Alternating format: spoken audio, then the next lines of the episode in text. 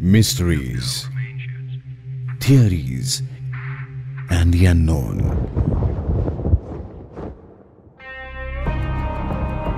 The India Classified Podcast, a Red FM original. नमस्कार मैं हूं पूरब और आप सुन रहे हैं Red F M podcast network presents India classified season two आज भी अगर आपसे कोई समंदर से जुड़े किस्सों या हादसों की बात करता है तो उसमें बरमुडा ट्राइंगल और सुनामी के बाद सबसे ज़्यादा जिसका ज़िक्र आता है, वो है टाइटैनिक जहाज़ का।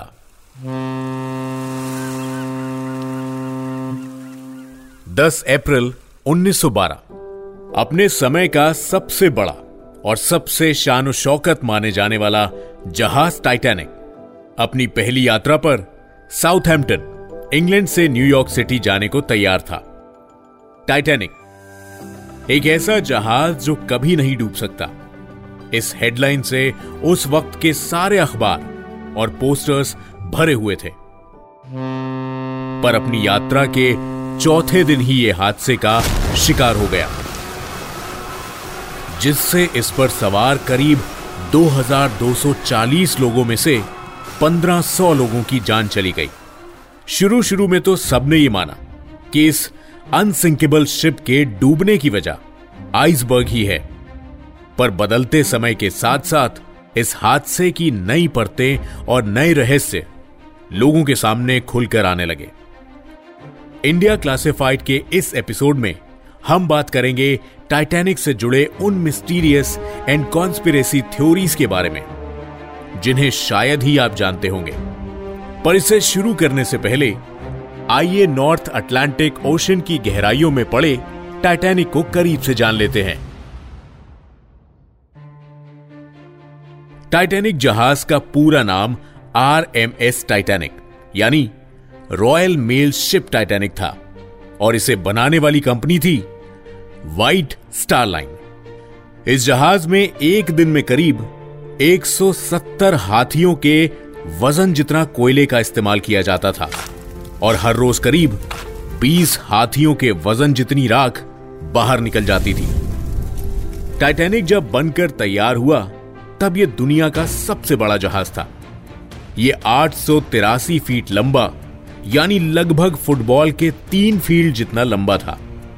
अगर इसे सीधा खड़ा कर दिया जाए तो यह उस वक्त की सबसे बड़ी बिल्डिंग होती। टाइटैनिक को पूरी तरह तैयार करने में लगभग 27 महीने लगे। इस दौरान इसे बनाने में दो लोग घायल हुए और दो लोगों की जान चली गई। ऐसा कहा जाता है कि दुर्घटना वाली रात जहाज़ पर निगरानी कर रहे क्रू मेंबर के पास अगर दूरबीन होती तो इस हादसे को टाला जा सकता था। पर दूरबीन एक लॉकर में बंद थी। और उसकी चाबी गुम हो चुकी थी। टाइटैनिक से जुड़ी खबरें और इसे लेकर नए खुलासे आए दिन मीडिया में होते रहते हैं। पर मैं आपको बताने वाला हूँ टाइटैनिक से जुड़े उन रहस्यों और कॉन्स्पिरेसी थ्योरीज के बारे में, जिसके बारे में कहा जाता है कि इसे आम लोगों से छिपा कर रखा गया है। Conspiracy theory number one Titanic जहाज़ कभी डूबा ही नहीं था। आपको जानकर कैसा लगेगा कि जिस टाइटैनिक जहाज़ के हादसे ने पूरी दुनिया को हैरान और विचलित कर दिया था, वो जहाज़ कभी डूबा ही नहीं था। इस बात का कोई पुख्ता सबूत तो नहीं है, पर कुछ लोग और कुछ थ्योरीज हैं जो ये क्लेम करती हैं। इनके अनुसार टाइटैनिक को ओन करने वाली कंपनी एक और शिप को ओन करती थी। जिसका नाम था आरएमएस ओलंपिक। साल 1911 में ओलंपिक जहाज़ के वॉरशिप से टकराने के बाद उसे काफ़ी नुकसान पहुँचा था जिसे वापस से ठीक कराने में व्हाइट स्टार लाइन कंपनी के करोड़ों रुपए खर्च हो रहे थे। वहीं कुछ ही महीनों बाद मई 31, 1911 को टाइटैनिक को लॉन्च किया जाना था। थ्योरीज बताती हैं कि कंपनी ने उस दुर्घटनाग्रस्त जहाज़ ओलंपिक को रिपेयर और रेनोवेट करके उसे दुनिया के सामने टाइटैनिक बनाकर पेश किया और टाइटैनिक को ओलंपिक के नाम से रिप्लेस कर दिया। ये दोनों जहाज़ देखने में बिल्कुल एक जैसे थे तो किसी को भी इसकी जरा सी भी भनक नहीं लगी।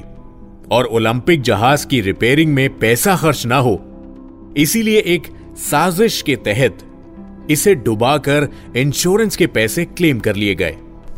थ्योरीज का यह भी दावा है कि ब्लू स्टार लाइन कंपनी के मालिक जेबी मॉर्गन ने जहाज़ को डुबाने का प्लान इंश्योरेंस में मोटी रकम पाने और साथ ही अपने राइवल्स बेंजामिन इसिडोर स्ट्रॉस और जैकब एस्टर को अपने रास्ते से हटाने के लिए किया था, जो कि उनके साथ टाइटैनिक के सफ़र में जा रहे थे।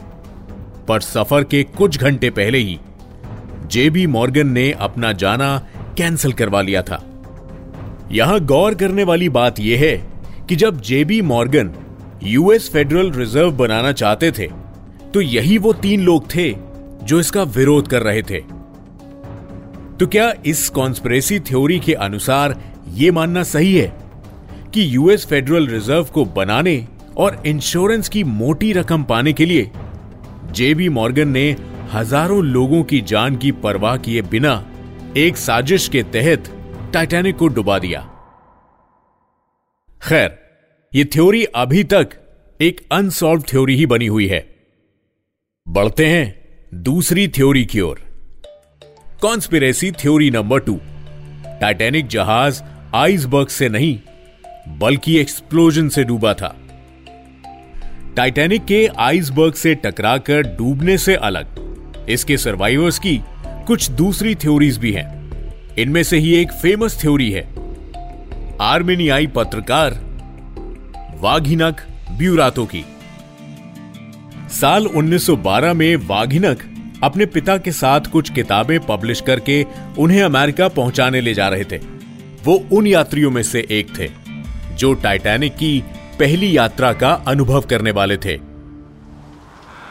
वाघिनक ने बताया कि वो 14 अप्रैल की रात को बिस्तर पर सो ही रहे थे कि उन्हें जोरों का धमाका सुनाई दिया। इस धमाके की आवाज़ इतनी जोरों की थी कि उसने उन सभी की नींद उड़ा दी थी। क्रू मेंबर से पूछने पर कोई भी जवाब नहीं दे रहा था। तभी उन्हें एहसास हुआ कि टाइटैनिक पानी के अंदर जा रहा है।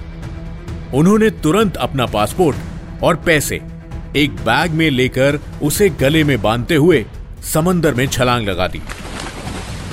उस समय पानी का तापमान माइनस दो डिग्री था, जिसकी वजह से बाघिनक लगभग बेहोश हो गए थे। जब उन्हें होश आया तो उन्होंने पाया कि वो एक छोटे जहाज़ पर थे और उसके साथ उस हादसे में बचे हुए लोग भी थे। कुछ समय बाद वाघिनक एक बड़े स्टोरी टेलर बने। उन्होंने टाइटैनिक हादसे के बारे में कई इंटरव्यू दिए, किताबें भी लिखी। पर हर बार वो अपनी कहानी में टाइटैनिक के डूबने का जिम्मेदार एक ब्लास्ट को ही ठहराते थे। इस ब्लास्ट वाली थ्योरी के सपोर्ट में कुछ और भी लोग थे, जिनका यह मानना था कि यह ब्लास्ट या तो टाइटैनिक के बेसमेंट में जलाए जा रहे कोयले के टैंक की वजह से हुआ था। या फिर यह किसी की साजिश भी हो सकती है। इस बात को पुख्ता करने के लिए टाइटैनिक के निचले हिस्से, जिसे हल कहते हैं, उसकी फ़ोटोज़ अखबारों में सर्कुलेट की जाने लगी, जिसमें कोयले के टैंक की वजह से काले रंग का धब्बा दिख रहा था। पर अथॉरिटी ने बिना कोई जवाब देते हुए इन सभी खबरों को नजरअंदाज करके इसे ठंडे बस्ते में डाल दिया। अब बढ़ते हैं आखिरी और तीसरी थ्योरी की ओर। Conspiracy theory number three Egypt की मम्मी ने डुबाया टाइटैनिक टाइटैनिक से जुड़ी कॉन्स्पिरेसी थ्योरीज में से ये लोगों के बीच सबसे फ़ेमस और वियर्ड थ्योरी है। इस थ्योरी के अनुसार टाइटैनिक हादसे के पीछे इजिप्ट की उस मम्मी का हाथ है, जिसे साल 1800 में कुछ अंग्रेज़ों ने ढूंढ निकाला था। इजिप्ट के लोगों का मानना था कि वो मम्मी दुनिया की सबसे शापित और अनलकी मम्मी है। पर इस बात की परवाह किए बिना वो उस मम्मी के ताबूत को इंग्लैंड उठा लाए। बताया जाता है कि उस ममी का शाप उसे ले जाने वाले लोगों को लगा और उनमें से कुछ लोगों की मृत्यु हो गई और कुछ अपना सब कुछ खोकर सड़क पर आ गए। इससे डरे हुए लोगों ने ताबूत को ब्रिटिश म्यूज़ियम को डोनेट करने का फैसला किया। पर यहाँ भी आए दिन इसके आसपास रहने वाले वर्कर्स को किसी न किसी दुर्घटना का शिकार होना पड़ता था, जिसे देखकर इसे अमेरिका के एक आर्कियोलॉजिस्ट को बेच दिया गया, जो इसे टाइटैनिक से न्यूयॉर्क लेकर जा रहा था। उस समय के कुछ लोकल अखबारों की माने तो टाइटैनिक जब डूब रहा था, तब इसकी वैल्यू को देखते हुए उस आर्कियोलॉजिस्ट ने क्रू मेंबर को पैसे का लालच देकर उस ममी के ताबूत को लाइफ बोट के साथ यूरोप ले जाकर उसे बेच दिया। वहाँ से भी वो ताबूत एक से दूसरे के पास, दूसरे से तीसरे के पास गया, पर इसका शाप हर किसी को बर्बाद कर देता था। आखिर में इसके खरीदार ने परेशान होकर ब्रिटिश म्यूज़ियम को इसे वापस लौटा दिया। जिसे आज भी ब्रिटिश म्यूज़ियम में डिस्प्ले करके रखा गया है। इस अनलकी ममी और टाइटैनिक की न्यूज़ मशहूर अखबार, द न्यूयॉर्क टाइम्स के साथ साथ कई दूसरे अखबारों ने भी छापी थी। और वही टाइटैनिक हादसे में बचे हुए लोगों ने द न्यूयॉर्क वर्ल्ड न्यूज़पेपर को दिए गए अपने एक इंटरव्यू में भी इसका ज़िक्र किया था। इस इजिप्ट की ममी वाली खबर को कुछ लोग सच तो कुछ लोग इसे अफवाह का नाम देते हैं। इस खबर में कितनी सच्चाई है यह तो कोई नहीं जानता। इन सभी थ्योरीज के अलावा कई और थ्योरीज हैं, पर एक्सपर्ट्स उन सभी थ्योरीज को अफवाह का नाम देकर नकार देते हैं। इस बात में कोई शक नहीं है कि नॉर्थ अटलांटिक ओशन की आगोश में आखिरी सांस ले रहा टाइटैनिक अपने आप में एक इतिहास समेटे हुए है। इंसानों के लिए बनाया गया दुनिया का सबसे बड़ा जहाज़। अब मछलियों, केकड़ों, कछुओं और समुद्री पौधों के साथ साथ 24 अलग अलग स्पीशीज का घर बन चुका है। समुन्दर की जितनी गहराई में इसके अवशेष पड़े हैं, उतने ही गहरे इससे जुड़े रहस्य हैं, जो अभी भी बरकरार हैं। इस एपिसोड में बस इतना ही। क्या आप टाइटैनिक से जुड़े किसी रहस्य को जानते हैं?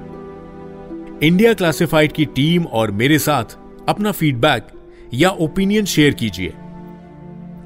रेड एफ़ पॉडकास्ट के official Instagram handle at the rate Red FM podcast पर या मुझे मैसेज कीजिए एट द रेट आरजे पूरब पर। आपसे मिलूँगा अगले एपिसोड में। तब तक के लिए stay safe stay happy and do check out other amazing podcast on Red FM podcast network नमस्कार। You are listening to Red Podcast India Classified, written by Vinay Maurya.